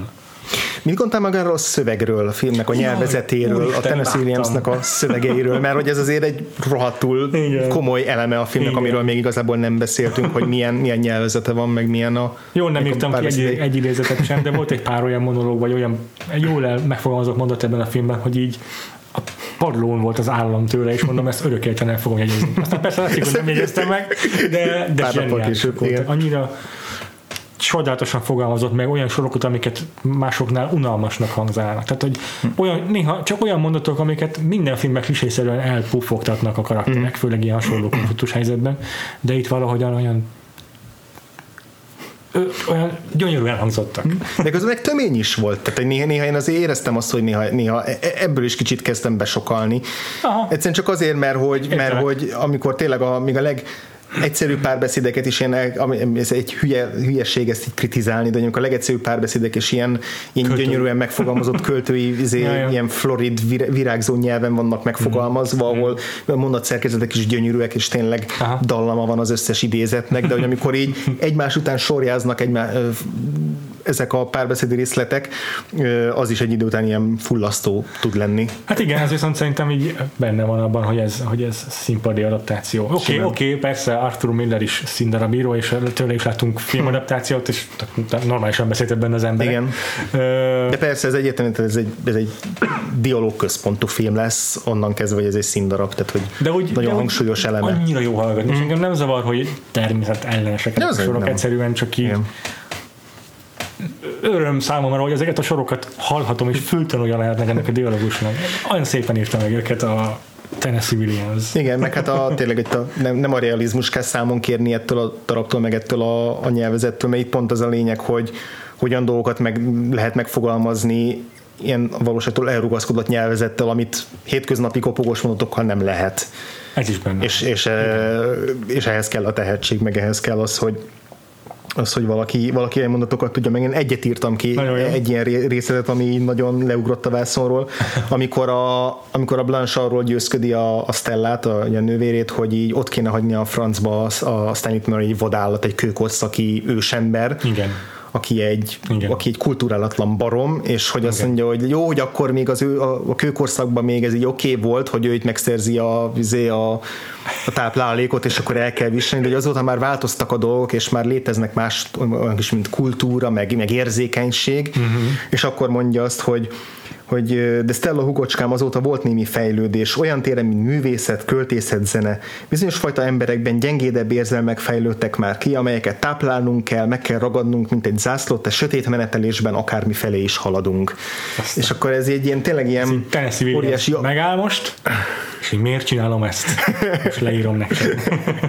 és tényleg ilyen apokaliptikus és költői, és közben meg így tényleg benne van a, a yeah és konfliktusrendszer így bele van sűrítve ebbe a, a, a főszereplő közti ellentét ebbe az egy mondatba, ez a kultúrátlanság, civilizálatlanság, Igen. nyerselő Igen. kontra a, a, a finomság és az előkelőség, Igen. de ugyanakkor az előkelőségben benne van a Blanche karakterében ez a mentális sérülékenység, törékenység, mindenki uh-huh. csak mhm. átadja saját magát, tehát hogy igen, mégis valamennyire szembe is néz magával Tennessee Williams meg a, a, úgy általában ezzel a hmm. magas kultúrával, hogy van is egyfajta törékenység, amihez kapcsolódik, hogy mégsem, tehát a, valahogy, mintha azt tulajdonítaná Tennessee Williams a magas kultúrához, hogy az mindig két lábbal a padló fölött jár, uh-huh. és eközben ott van a Marlon Brando által képviselt munkás réteg, vagy mm. ahogy mondjam, a, a, a, aki a két lábával a földön jár, akinek meg nem olyan fontos a, a, a, a kultúra, vagy a művészet,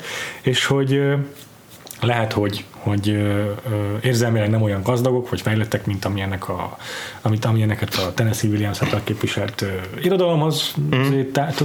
társítunk, de, de látszik, hogy az életben meg jóval határozottabban és magabiztosabban léteznek, mint mondjuk a Blanche mm. karaktere. De ez amúgy jó? Tehát, hogy ez egy... Szerintem mindenki tudod megfogalmazza ez Aha. a Tennessee Williams, és ezt csak azért mondom, mert szerintem állásfoglal Tennessee Williams a, ezzel a mondatával, amellett, hogy magas, a magas kultúra, meg a civilizáció, uh-huh. meg az érzelmek, a gazdag érzelmek mennyivel fontosabbak, csak megjegyzi emellett, hogy uh-huh. nem értéktelen uh-huh. az sem, amit Marlon Brando képvisel. Uh-huh.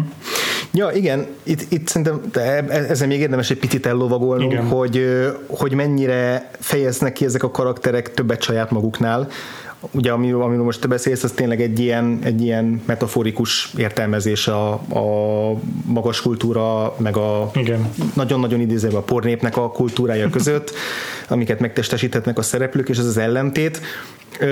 De hogy ez vajon mennyire következik valóban a, a, a szereplőkből, azokból a szereplőkből, akiket látunk, gondolok arra, hogy a, a Stanley szerintem azért összességében egy vétetetlen figura, tehát hogy oké, okay, hogy magabiztos és határozott, és Marlon Brando alakításának köszönhetően is valami egy, egy árnyalódik, mint figura, de alapvetően egy, tényleg egy szörnyetegről van szó. Persze. És hogy, és hogy, nem, tehát, hogy nem hiszem, hogy a, a darab azt a fajta határozottságot és erőteljességet, amit te magad is mondtál, hogy ez igazából a végén akar a gyengeségbe átfordul, és rávilágít a, a film is arra, hogy ez egy, ez egy éretlen férfinak a, a, a, a csapongása így a, a nagyvilágba.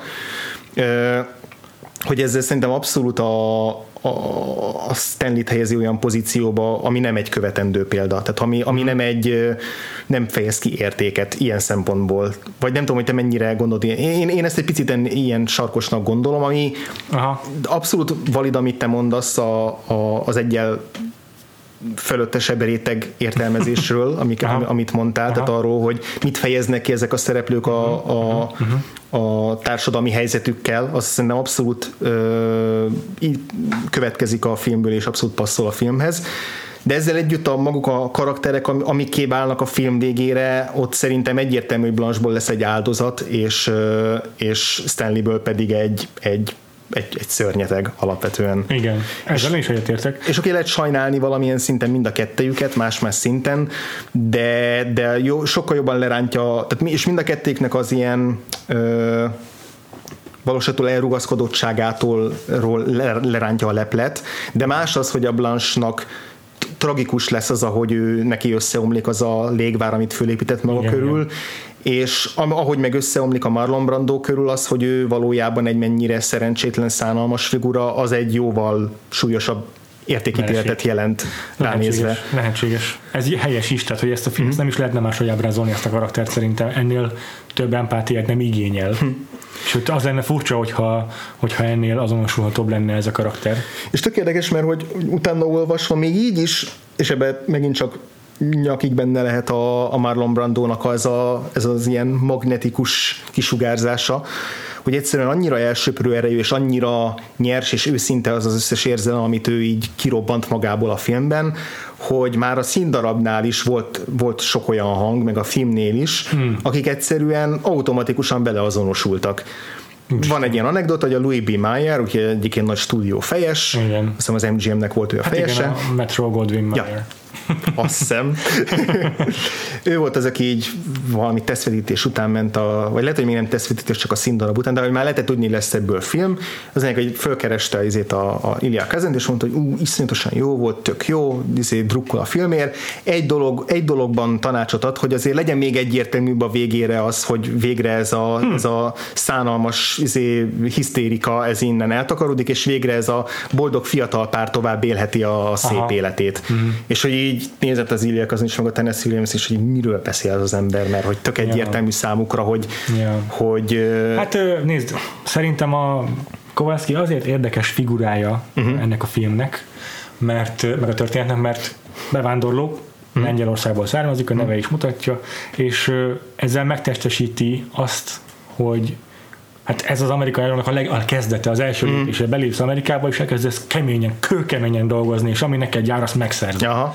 És ebben a Kowalski azt is jelenti, azt is képviseli, hogy ami neki, mint férfi, jár, azt megszerzi egy nőtől. Aha. Tehát ennek az árnyalát is magával hozza. Meg ez a kisebb rendűségi érzés, hogy így, ha azt érzi, hogy a körülötte lévők azt így éreztetik vele, hogy ő, ő csak egy bevándorló, ugye, hogy egy polák, vagy ezé, akkor erre kirobban, erre dühös Igen. lesz, mert hogy van egy ilyen kisebb rendűség komplexusa. Szerintem rengeteg amerikai tud azonosulni. Mm. 50-es évek, a világháború után rengetegen menekültek ki Amerikából, mm. vagy Amerikába, bocsánat, ez mm. a bizonyos Louis B. Mayer is európai származású, mm. pont magyar, de ezt most már nem biztos, nem tudom, meg, nem, nem, nem, nem megeresküdni. De lehet, hogy ez is volt nála egy ilyen azonosulási pont Aha. Stanley Kowalskival, és biztos vagyok benne, hogy a tenyeres talpas amerikai, amerikai hmm. álmot zé, aha, aha. hajkurász. Az önmegvalósító férfi, igen, aki átgázol mindenen. Igen, az, az meglátta benne saját magát. Ugyanakkor meg ilyen, tehát a Blanche meg tök egyértelműen Tennessee Williamsnek egy ilyen félig meddig self-insert karaktere. Hmm. Félig meddig self-insert szerintem, mert azt olvastam, hogy volt egy huga, aki szintén, akit szintén kezeltek pszichiátriai intézetben, és hasonlóan tévképzetekben értette saját magát, és idegi problémái voltak, és akkor őról mintázta valamelyest a uh-huh. figurát.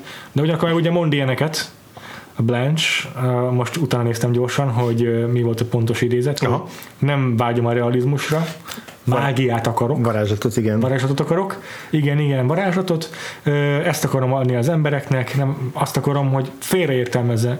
I do, I do misrepresent things, hogy én direkt máshogy mutatom mm-hmm. be a dolgokat. Nem igazságot mondok, hanem azt, hogy milyennek kéne lenni az igazságnak. Mm-hmm. Hát, hát mi, nem, mi mi ez, ha nem maga a színdarab, meg a, a, a Meg maga, mint a Tennessee azt megfogalmaz, hogy ő is nem a valóságot akarja, hanem Igen. egy ilyen varázslatot, vagy egy olyan többet, ami, ami az igazságot tudja hordozni. Igen. Így ilyen, Igen.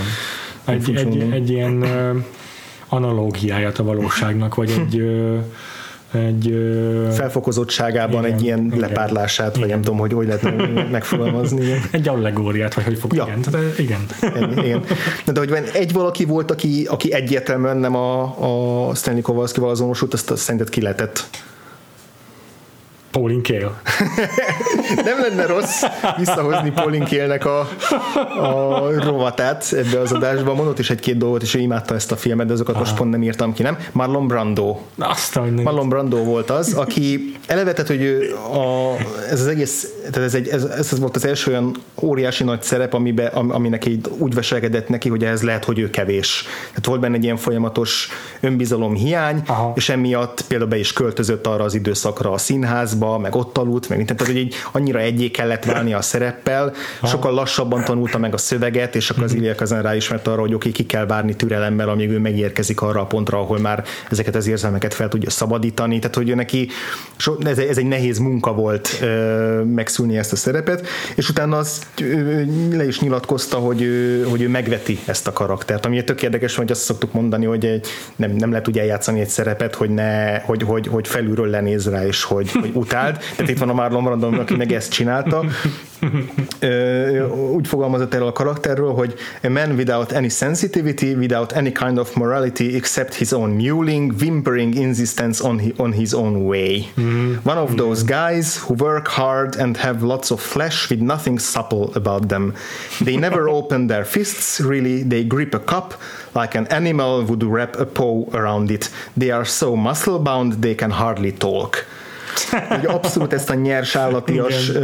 erőt hozta ki belőle, és hogy, és hogy ő, ő, ő egyértelműen nem ezzel a karakterrel azonosult, és úgy teremtette meg magát ezt a, ezt a figurát, és utána Aha. pedig menekült is előle, tehát hogy ő nem akart nem beleragadni ebbe a szerepbe, nem akart mindig Stanley-ket játszani, Igen. és a, amennyire imádta őt a közönség már a színpadon, fel, uh-huh. onnantól kezdve New Yorkba uh-huh. játszott, amennyire rajong, rajongtak érte, mert hogy uh-huh. annyira szétszakította a színpadot meg a vásznat a uh-huh. játékával, de ugyanakkor a kritikában benne volt, hogy igen, meg, meg itt van ez az ősember, az ősember színész, aki, aki a, a nyers munkás ember tudja csak eljátszani.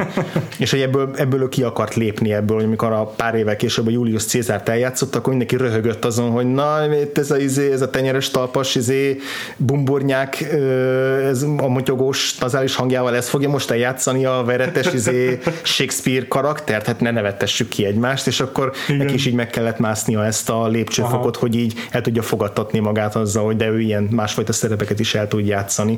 Tehát egy jó darabig ő, ő, őt így, így könyvelték el, hogy akkor ő a Stanley, és valószínűleg ez még inkább, még inkább idegesítette őt, mivel hogy nem szerette ezt a karaktert, még hogyha lehet, hogy játszani szerette is.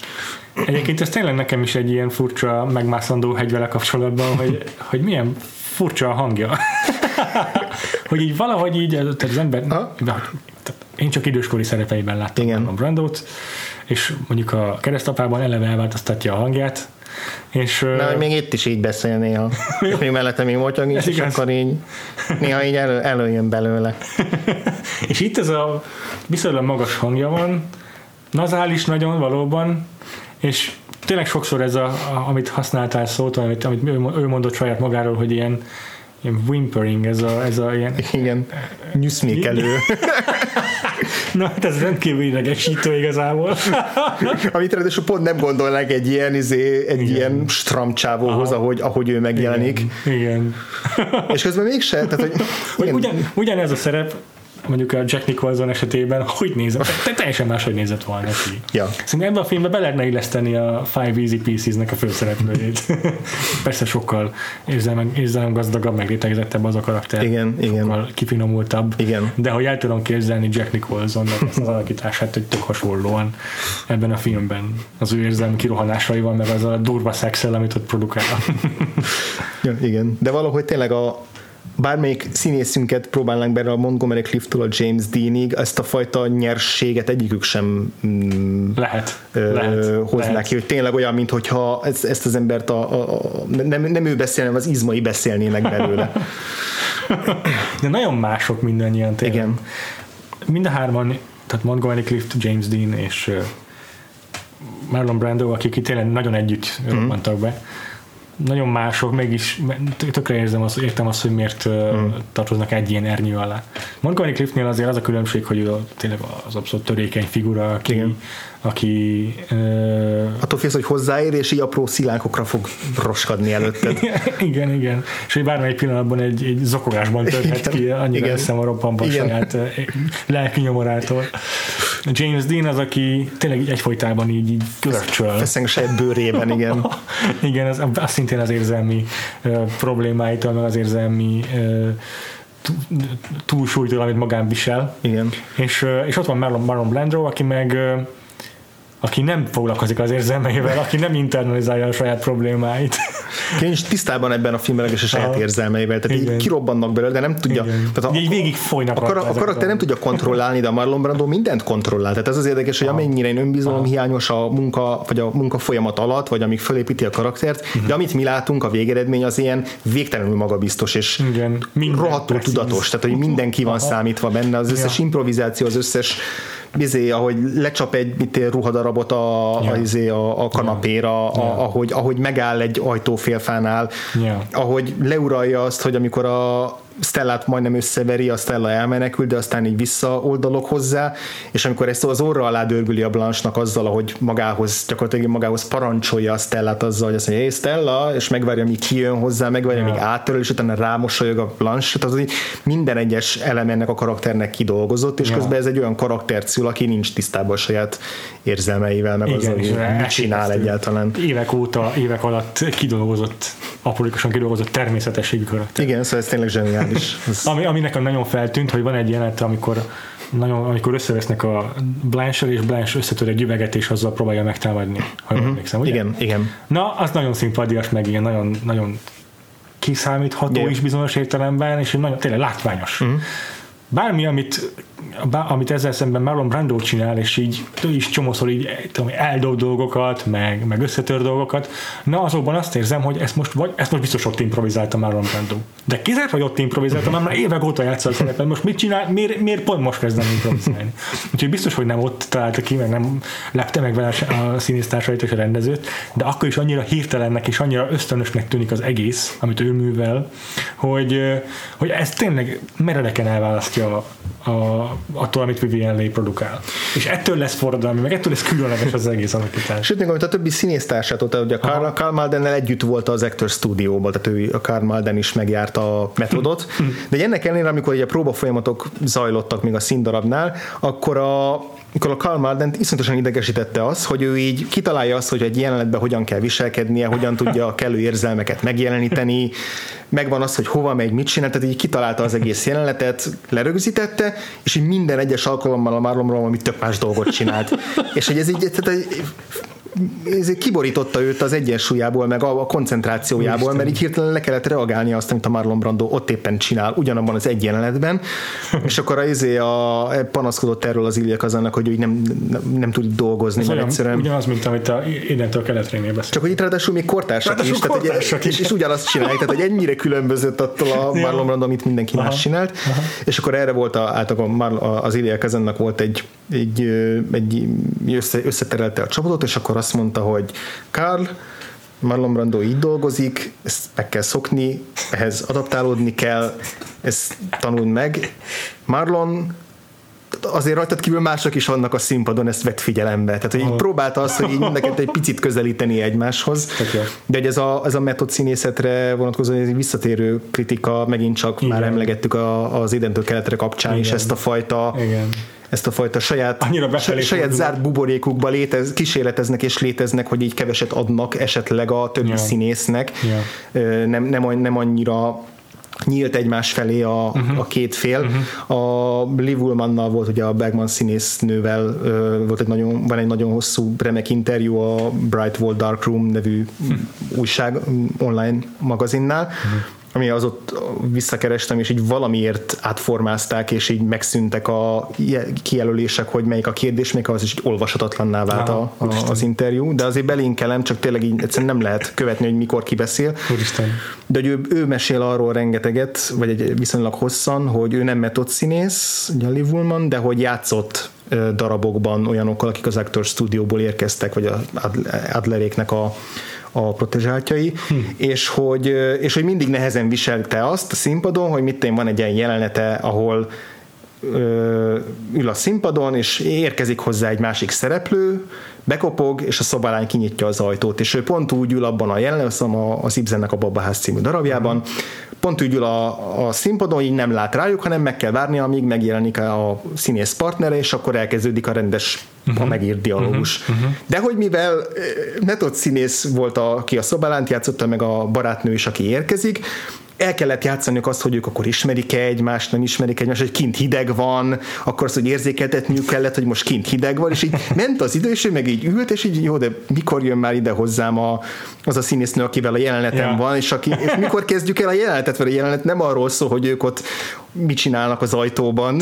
Ez lényegtelen, és lehet, hogy attól hitelesebb számukra, de hogy, de hogy ez nem tesz hozzá a jelenethez, mm. és hogy a metodnak ez az oldala, ez, yeah. így, ez így neki például mindig kicsit mm-hmm. idegen volt. Mm-hmm. És szerintem ez azért visszaköszön, visszaköszön sokszor, hogy a metodosok annyira azzal vannak elfoglalva, hogy most az a, az a karakter az így mindent éppen megéljen abban a pillanatban, Aha. hogy közben meg van egy cselekmény, egy történet, vagy egy párbeszéd, amit el kell Ja. játszani. Ez biztos, hogy egy ilyen komoly összeütközési pont a, a másik fajta színészettel kapcsolatban, hogy, hogy a metodoknak annyira bele kell élniük magukat minden szerepbe, hogy ez biztos rohadt idegesítő olyas valakinek, akinek az a hozzáállás, hogy mi hát nem tudod eljátszani? Tehát, hogy akkor hogyan vagy színész? Igen, ez a klasszikus anekdota, Laurence Olivier izé szólta le így a Dustin Hoffman, hogy, izé, hogy, hogy létezik tényleg. olyan, hogy színészet, és Tényleg, hogy ezt igen. lehet máshogy is csinálni. Tényleg. Igen. Úgyhogy mi jó, jó, hogy itt most ebben az évadban mi így piedesztára emeljük a method actinget, meg gyakorlatilag szinte csak method actorökkel foglalkozunk, Igen. de azért De azért nem, tehát ez nem ez az egyeduralkodó válfaja a színészetnek. és nem az egyedüli legitim változata a Igen, és nem is úgy, hogy akkor ez, ezzel most így túlhaladtunk a régi, Aha. Hogy pontosabban nem, nem arról szól, hogy a, a régi módszer ez egy túlhaladott módszer, és aztán így szépen az- fejlődik, Igen. hanem egyszerűen tényleg különböző színész módszerek ütköznek egymással, és aztán ez, És ez máig is ez az van. érdekes. Igen. Method acting az egy, ma is igazából a, a, ez, ez viszonylag szélsőség, meg egy kisebbség az amerikai Így színészeti, színészi műfajoknak, Igen. vagy változatoknak. Legtöbbször nem is ez a fajta internalizáló, meg átélő színészet, amivel találkozunk, hanem pont az egymásra reagáló, Mhm. kollaboratív színészet, amivel találkozunk. Igen. De persze ma is tehát ugyanúgy vannak képviselői, mert Daniel day lewis hogy nyugdíjba ment, de azért még mindig a kortásnak számít. Ja, ja, ott a Christian Bale, aki most Aha. éppen megint izé szaráhizlalta magát a Dick Cheney karakteréért, és ő is Igen. ugyanezt követi. Igen, igen. És ennek egy másik vál- változatát, tehát igen. Igen. Úgyhogy lehet, hogy majd lesz olyan színész évadunk, amiben direkt nem metodekterekkel foglalkozunk, csak azért is. Igen. Igen, mert hogy így ezért tehát tényleg ebben az évadban könnyű elcsábulni arra, hogy a metodektorok mennyire újszerűek, izgalmasak, ja. a naturalistábbak a régiekhez képest, és akkor könnyű beleesni abba a csapdába, hogy így pozitív-negatív jelzőket társítunk hozzájuk, és hát érdemes lesz egyszer majd elmerülni csak a régebbi, Mondjuk egy Laurence Olivier megnézni pár Igen. Vagy Vivian Lét. Vagy Vivian Leeds. Igen.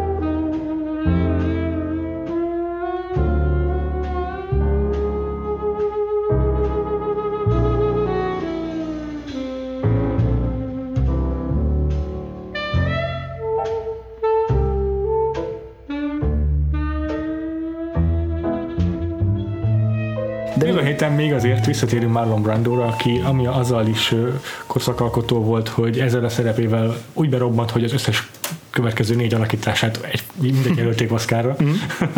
Viszont ezt nem jelölték Oszkára. De Nem. az alakítását? Ö, ne- Bocsánat, nem nyerte meg. Így van. Akkor nagyon okosnak akartam tűnni, de igen, tehát, hogy minden, mind a négy színészt jelölték, viszont mind a hárman megkapták rajta kívül, de Igen. pont ő volt az egyetlen, aki nem. Igen.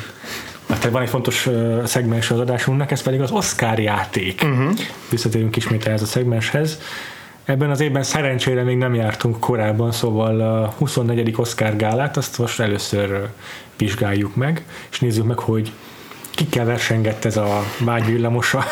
Uh-huh. 1952-ben, ha jól számolom, Ja, ja, ugye? igen. Ek- Ekkor volt Úgy az kell lennie. díjátadó. Uh-huh. Maga a díjátadó, ahogy mondtam, a 24. volt. Ebben az évben Gene Kelly kapott egy honorary Oscar-t, egy ilyen tiszteletbeli díjat, és a legjobb idegen nyelvű film, amit akkor még nem versenykategóriában indítottak, a Rashomon lett. Uh-huh. Ezen kívül rekord, hát az év, évben a legtöbb díjrölést ö, a vágyvillamosa szerezte. Aha. Tippelj mennyit. Nem, mintha ez egy érdekes quiz kérdés lenne, de azért 10 fölött mondjuk, vagy alatt. Hát hatod biztos, de itt még ugye volt külön fekete-fehér, meg színes izé, operatőri munka, tehát nyilván az operatőri munkára is uh-huh. szerintem, meg díszlet, vágás, hát szerintem 10, 10, 10 körül. 12, 12, igen, egész, egész, közel voltál. 12-t kapott. Forgatókönyv is ez persze, ez evidencia. persze. Igen, ugye ott meg, Zene nyilván. Aha, így van. Azt hiszem, hogy az pont benne van azok között, amiket megnyert. Uh-huh. A zene. Aha. Vagy lehet, hogy az a díszlet volt, igen. Mindenesetre, igen, majdnem minden fontos kategóriában jelölték ezt a filmet, Aha. és van azért még itt pár, pár jelentős versenytárs, vagy hogy kihívója itt a jelöltek között, de az, az, az, sőt az a különleges érdekesség, hogy van, egy, van két film is, ami több Oscar díjat nyert, mint a Vágyvillamos. Ebben az évben. Aha, aha. Igen, igen. Közben ellenőrzöm, hogy mi volt a, izé, a többi jelölés ennek a filmnek, uh-huh. és tényleg rengeteg volt. A, bizony jelölték az operatőrt is, és jelölték a kosztümöt, uh-huh. a hang effektusokat, uh-huh. a zenét is, uh-huh. uh, amit, igen, az írást is, uh-huh. és a többit azt majd csak versenyben mondom Jó. el. mm. Oké, okay. kezdjük a legjobb film kategóriával. Uh-huh. Szerinted jelölték-e? Nyilván. Nyilván. Ezt nem is kell vitatni. Igen. Hmm. Viszont nem vagyok biztos benne, hogy meg is nyerte. Szerintem nem. Nem nyerte meg, így van. Volt egy film, amely az egyike a, az ennek a kihívóknak. Aha. Egy film, amely 8 jelölésből Aha. hatot váltott díjra. Az elég szép. Ö, így van. Három, bocsánat, három olyan film is van, ami hatot váltott díjra, szóval így nagyon durván lekörözték sokan itt a Fú. vágyvillamosát. Fú. Ö, ez a film, amelyről beszélünk, amely megnyerte a díjat. Aha. Az első olyan film, az 1939-es Elfújta a szélóta, amely színes filmként nyert legjobb film díjat. Elég érdekes, nem? Aha. Hogy azért itt eltelt 12 év, és addig csak fekete aha, nyertek aha, aha. legjobb filmes. Történelmi nagyszabású Ez egy film. musical. 1951-es musical. És meg, meghozzá benne van az, akit már korábban említettem, akit uh, Gene Kelly. Gene Kelly. Ö, ének az esőben? nem. Nem. Ez, ö, Nem is az egy amerikai Párizsban, mert az későbbi. De ez pedig az amerikai az 51-es basszus, valamiért úgy, úgy rém lett, hogy az, az, az egy több, több évvel későbbi. Na tessék. Na, hát igen, ez egy, ebben, egyben, ez egy évben volt ezzel a filmben, és mondom, hat Oscar nyert. Van itt egy olyanunk még, amit én nem ismertem, és ezt el is mondom, ez Jó. a Decision Before Dawn. Oké. Okay. Aztán volt egy ilyen, hogy um, A Place in the Sun. Annak a rendezője már érdekes, de ezt majd akkor a következő blogban elmondom. Igen. És van még egy film, amelyet még lehet, hogy ki tudsz találni, ugyanis ez egy történelmi eposz, uh-huh, uh-huh. amelynek a amely egy irodalmi művön alapul, Quo vadis?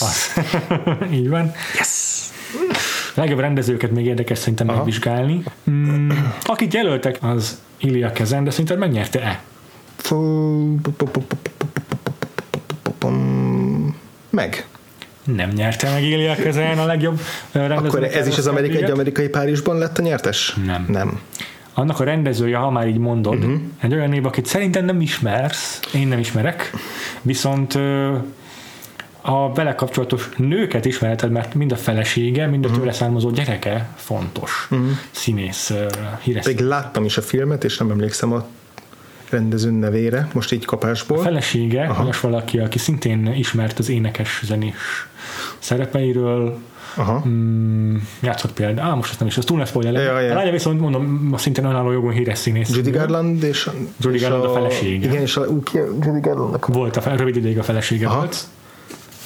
basszus ki a Judy Garlandnak a lány, tudom, hogy tök híres, aki az a, Időskori szerepeiről is ismerjük, játszott szitkomokban például időskorában, Aha. Jó epizód szerepekben, nem Ja, de a, nem a Carrie Fisher? Nem, az a Debbie reynolds bocsánat, Debbie reynolds kevertem, de ő, tudom, hogy híres a, a rendező, akiről beszélünk, Igen, a, születése amerikai, de a neve francia, francia, nem? Nem francia? Olaszos a neve hangzása. Basszus nem van, basszus.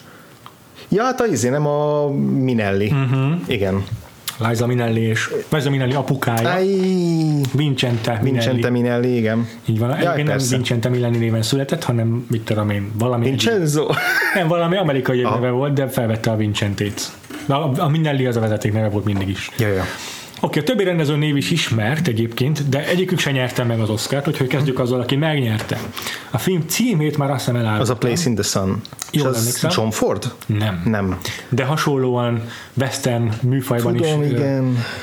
komfortos rendezőről beszélünk, nem sokkal később meg is nyerte. George Stevens. George Stevens, ugye ő rendezte a Shane-t többek közt kicsivel később, és aztán Az még kicsivel óriást. később az óriást, ja. láttunk is tőle. Uh-huh. Aztán van itt egy olyan nevünk, akiről már elég sokat beszéltünk ebben az évadban, olyan sokat, hogy megnéztük egy filmjét. Aha. Tehát nem csak Ilya Kezen az, akivel már többször találkoztunk idén. Fred Zinnemann. Nem, ez a rendezőnek, ez a filmje, erről is beszéltünk már, csak érintőlegesen, uh-huh. mert egy EFI top 100-as filmről van szó. John Huston John Huston. és a The African Queen. Ez az, eltaláltad. Ez a film még elrólom, elő fog kerülni más kategóriában. Uh-huh. Szuper. És akkor még egy nevet nem, el, nem említettem meg, ez a Detective Story című film rendezője, akinek a nevét ismerjük, mert szintén egy köz, közismert neve ennek a Aha. korszaknak. Nem mondom, hogy a otőrök egyike, Aha, de egy ilyen gyakori, gyakran felfelbukkanó név. Mit mondjak el róla? Aliteráló neve van. William Wyler. Így van. Igen, amit még mondhattam volna róla az, hogy a Ben Hur. Ja, az már még evidensebb lett volna. Igen. Mm. Ugorjunk a legjobb férfi főszereplőre, amit már mondtál, nem nyerte meg Marlon Brando, valószínűleg túl új volt még itt az akadémia számára az ő színészete, ezért is nyerte olyas valaki meg, aki bár a karakter hasonló, de az ő alakítása mégis azért így veretesebb, klasszikusabb hollywoodi alakítás. Ahogy a Roger Ebert fogalmazott róla, ez is olyan ö, kitörő, meg, meg ö, nyers figura, mint, mint Stanley Kowalski volt a Streetcar Named Desire-ben, de azért a színészete alatt látszik az az ő eleganciája, amit mindig meg, amit képvisel ez a színész. Beszéltünk már erről a filmről? A Igen. legjobb jelöltek között? Igen, igen. Ez a Place in the Sun főszereplője? Nope. Nem? Mert a- ő egyébként Harry Fonda, nem? Ö, nem. Hát Nem. Ha, ha játszik is benne, akkor nem Nem, nem, akkor hogy kevertem. Na mindegy. Lövöldözök vaktában össze-vissza. Azt Ez a nem, színész is szeret lövöldözni vaktán. Mert egy olyan színészről van szó, aki játszik néha detektíveket, meg ilyen... Aha. Ja, hát akkor ez a, izé a Humphrey Bogart a The African Queenből. Igen, de ő nyerte meg az Oscar díjat. Aha. elorvozta ezt Marlon Brandótól, akit szintén jelöltek, és itt van még egy másik név, akiről azt mondjuk mindig, hogy Marlon Brando örököse, utódja, de valójában már egy évben jelölték vele. Uh-huh. Itt van ő, az ő neve is ezek között, itt van az elsők között, 51-ben Aha. egy jelölt, aki, ahogy mondom, tehát method actor. Uh-huh. Nagyon szeretjük, sokat beszélünk róla. Na, ki lehet 51-ben. Montgomery Clift. Így van. Na, ő a Place in Ő a Place in the persze, persze. És a, a, az a film, amiben az Elizabeth Taylor a partnere, ha jól tudom. Ezt sem tudom biztosan, mert a főszerepben biztos nem jelölték Elizabeth Taylor. Értem. De más se jelöltek abból a filmből főszerepben. Ennyi. Ennyi. A maradék két nevet én bevallom, nem ismerem. A Jó. film, amiben jelölt, nem jó, elmondom az egyik jelöltet, Arthur Kennedy, ő a Bright Victoria-t jelölték, szerintem az a film az csak ebben a Oké. kategóriában játszik. Van egy másik film, a ötödik színész ebben a kategóriában, ami viszont még meg fel fog bukkanni. Ami felbukkan a mellékszereplő kategóriában Jó. is, nem mi- mindegy, mi- mindegy, kik, a film az érdekes. Jó. Szintén színdarab adaptáció, uh-huh. férfi főszereplős uh-huh. színdarab természetesen, uh-huh. és a mellékszereplő kategóriák között is a férfi kategóriában jelölték, uh-huh. és az írójáról már, már, már, már értekeztünk az évadban. Arthur Miller. Uh-huh. Ez talán a leghíresebb. az ügynök halála? Aha. És kiátszhat. Azt nem, nem, nem ismerem a nevet. Nem? Azért, mert Broadway színész egyébként. Oké. Ebben a egy filmszerepben ismerték el szerintem Értem. igazán. Úgy hívják, hogy Frederick March. A, ne, a nevét ismerem, és biztos, hogy valamiben láttam is, de most Lehet, nem fogok tudni lehet. kapásból, de ő, ő igen, De azért én inkább színpadi színészként ismertem, ennyire utána jártam. Na nézzük a színész nőket, hiszen ott ugye tudjuk nyert Vivian Leigh uh-huh. a, a Vágy villamossáért. igen. Szerinted kiket jelöltek még a korábbi filmekből? Catherine Hepburn jelölték az a The African Queenért. Ez így van. Itt lőttem volna be a tuti tippement az Elizabeth Taylorral a Place in the Sunból, de ez ezek szerint Helyette lesz. egy bizonyos Shelley Winters jelöltek Ja, a filmből. Aha. És akkor többit azt szerintem skippelhetem, mert én nem ismerem sem Jane Wyman nevét a The Blue Whale-ből, uh-huh. sem a Detec- Detective Story főszereplőnőjét, Eleanor Parkert. Uh-huh. Úgyhogy a legjobb mellékszereplőket is gyorsan átfuthatjuk. Jó. Ott igazság szerint csak egy pár nevet ismerek, szóval gyorsan fogok Jó. haladni. A, ahogy már elspoilerezted, ezt is megnyerte a Vágy villamosa, mert a Carl Malden a férfi kategóriában megnyerte Igen. a, a, a, a jelölését. Aztán jelölték még a Kovadis egyik mellékszereplőjét, Petronius-t játszotta, uh-huh. jelölték a Death of a Salesman egyik mellékszereplőjét, uh-huh. sőt, bocsánat, a Kovadisból kettő szereplőt is jelöltek. Uh-huh. Itt van Nero, a Nero-t alakító színész. Szerinted ki volt ő? Valamiért a Peter Ustinov ugrik be, de ő szerintem Ő az. ő az? Akkor végre valami, ami jól ugrik be, tök jó. Gratulálok, igen. Peter Ustinovot is, és Leo Gent is jelöltek ebből a filmből. Ő volt ugye a Petron. Aha, aha, aha. És akkor itt van még egy másik színész, Gig Young, akinek a neve vicces. Gig Young. Aztán a mellékszereplő nő kategóriában Kim Hunter. Kim Hunter, akit nem emeltünk. Egyébként szerintem tök jó volt a, Szerintem is ebben a volt, filmben, volt tetszett. Nem a of- hanem, hanem, a, hanem a, na, Stella. Stella. Illetve őt láttuk a, az A Matter of Life and Death-nek a főszerepében is ő volt ott Ó, a David Nivennek a partnere. Igen, én se kötöttem össze volna össze magamtól. Nagyon Itt jó. a harmadik leghíresebb szerepe pedig épp pár évtizeddel később a Majmó bolygójából a Dr. Zira. De durva. Oké, okay. ezeket most a többit elmondom szerintem, Jó. mert a, ezt a nevet ismerem, de nem tudok róla klúkot mondani. Joanne Blundell, ő a The Blue Veil. Ő az, akit, akit, akit, akit a, mi láttunk az Opening Night-ban időskori szerepében. Tényleg. De egyébként Tényleg. még Tényleg. ilyen ennél, en, 51-nél korábbi szerepeiről is ismert. Aha, Tehát így, aha. Aztán van itt egy Mildred Dunnock, aki a Death of a Salesman-ben van, Aha. ez is egy ilyen színész barát Aha. darab természetesen. Aztán Detective Storyból Lee Grant, és van egy, van egy olyan erőnk, akiket ismerünk. Uh-huh. The Mating Season című filmben egy női mellékszereplő, akit uh, nem olyan régen láttunk. Nem olyan régen. Egész, múlt héten. és nem Marilyn Monroe. A, akkor ez a, fú, hogy hívták a... Igen. Telma, Telma, Telma Ritter. Igen, ő az. Ami szerintem még érdekes kategória egy kicsit, Aha. az természetesen a forgatók. Na, ne. Na de nyerte Tennessee Williams. Tuti. Tennessee Williams feldolgozását. Szerintem nyert. Egy olyan évben, amiben van egy Death of a Salesman. Simán. Meg- Hát nem. Ez a teljes magabiztosság és teljes kudarc Oscar játéka. nagyon meglepő szerintem is, hogy nem nyert, de nem nyert. Jelöltek egy Max Ophuls, Ophuls uh-huh. adaptációt, ami a La Ronde címet viseli. Uh-huh. Aztán jelölték ezt a Detective Story-t, ami a több kategóriában előbukkan már. Aha. Akkor a The African Queen szintén uh-huh. adaptáció volt, és a nyertes egyik sem ezek közül, de egy olyan film, amiről beszéltünk, Aha. Place in the Sun. az. Így van. Hát, ja, szóval elég durván elpáholták ezek a filmek a Egy nagy szétlövés volt azért. villamosát, igen. És ma, ahogy mondtam, tehát ö, 12 jelölésből négyet kapott uh-huh. meg végül, és a sokkal És kevesebb. jól emlékszem, hogy a Gene Kelly-t legjobb férfi főszereplőnek nem is jelölték, Nem, ugye? csak ez az honorary Oscar, amit megkapott Ja, ja. végül. Hm.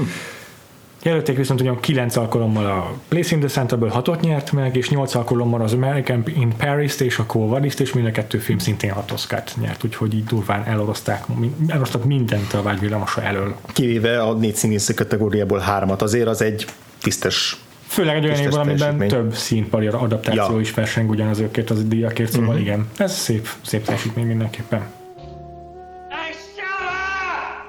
Na és az ezt követő alakításra lesz az On the Waterfront, azt hiszem rögtön a következő Ö, volt. nem, van, van, van még köztük néha például The Wild Ones, az Ja, a, a motorost játszik, de nem sokkal Aha. később érkezik szintén Ilya Kazannal. Igen, magyarul a. Rakparton uh-huh. film címe, és majd akkor a következő adásban biztos megemlítjük az ő karrierjének az alkonyát, meg a 70-es évekbeli második virágzását.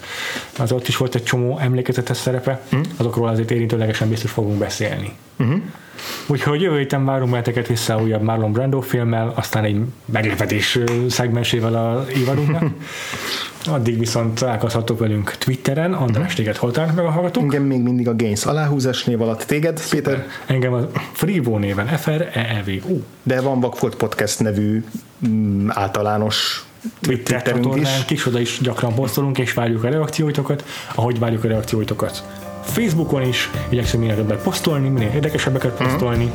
Nem csak a nagymamám fogja írni a posztokat mostantól. és van weboldalunk, ha be- beírjátok a Google-ba, hogy Vakfol Podcast, akkor mindent ki fog nektek dobni. Rajta vagyunk az iTunes-on, rajta vagyunk a Spotify-on, Minden létező podcast hallgató platformon remélem megtaláltok bennünket, ha nem, akkor szóljatok. és akkor jövő héten újból találkozunk. Marlon Brandóval, meg veletek. Sziasztok! Sziasztok!